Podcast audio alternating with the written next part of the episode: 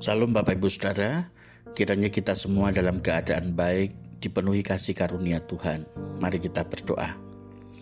Tuhan Yesus kami bersyukur Engkau memberikan kepada kami firman-Mu, supaya menjadi pegangan menjalani kehidupan sebagai orang Kristen. Dalam nama Tuhan Yesus kami bersyukur. Amin. Kita akan membaca dan merenungkan firman Tuhan dari kitab Galatia pasal 2 ayat 19 sampai 20 berkata demikian. Sebab aku telah mati oleh hukum Taurat untuk hukum Taurat, supaya aku hidup untuk Allah. Aku telah disalibkan dengan Kristus, namun aku hidup, tetapi bukan lagi aku sendiri yang hidup, melainkan Kristus yang hidup di dalam aku. Dan hidupku yang kuhidupi sekarang ini di dalam daging adalah hidup oleh iman dalam anak Allah yang telah mengasihi aku dan menyerahkan dirinya untuk aku. Kekristenan bukan standar ganda. Dalam pergaulan sehari-hari kita sering mendengar orang memberi kesaksian mengenai Injil. Contohnya seperti pengajaran Kristus mengenai kasih tidak hanya perintah, tetapi Kristus sendiri menjadi teladan kasih yang nyata diberikan kepada umatnya.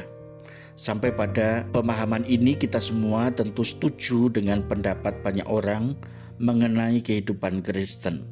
Tetapi kemudian kita juga mendengar cerita lain seperti misalnya seorang tokoh yang berasal dari India bernama Mahatma Gandhi. Dia seorang yang begitu mengagumi Kristus Bahkan ajaran khotbah di bukit sangat memberi pengaruh besar pada kehidupan dan perjuangannya. Namun ironis ketika dia mengatakan bahwa ia mengagumi Kristus dan menjunjung tinggi Injil, namun ia sangat kecewa dengan kehidupan pengikutnya karena mereka hidup dengan standar ganda. Yesus dia percaya, tetapi pengikut Yesus Gandhi menolaknya.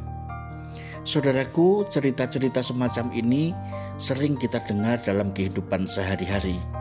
Orang yang beragama lain bisa mendengar Injil Kristus, bahkan kagum dengan ajarannya, tetapi mereka menjadi kecewa karena melihat kehidupan pengikut Kristus tidak konsisten hidupnya dengan apa yang mereka percaya.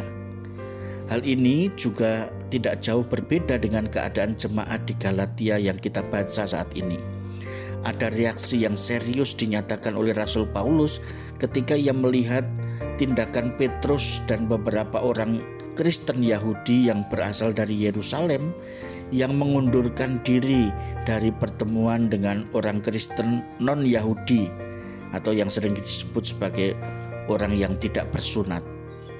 Mereka masih sangat dipengaruhi oleh adat istiadat Yahudi yang tidak memperbolehkan bergaul dengan non-Yahudi.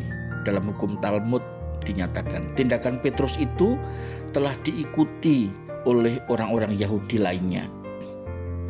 Sebagai umat Allah yang telah ditebus oleh Kristus, kita harus menyadari bahwa panggilan kita bukan hanya menjadi juru bicara Allah, tetapi juga menyaksikan kehidupan yang konsisten dari imannya Tradisi tidak boleh lebih tinggi dari firman Tuhan. Jangan karena alasan menegakkan aturan, kemudian membuang kebenaran firman Tuhan. Justru firman Tuhan harus menerangi setiap keputusan, sikap, peraturan, tradisi yang dibangun bersama di dalam persekutuan Kristen. Sehingga semua orang layak mendapat anugerah Allah dalam Kristus dan mengalami pertumbuhan kehidupan sebagai seorang percaya. Mari kita berdoa. Tuhan ampunilah kami ketika kami masih hidup dalam kekristenan dualisme.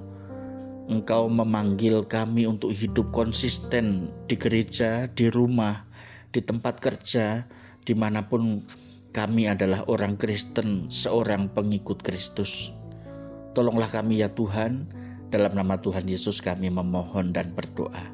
Amin.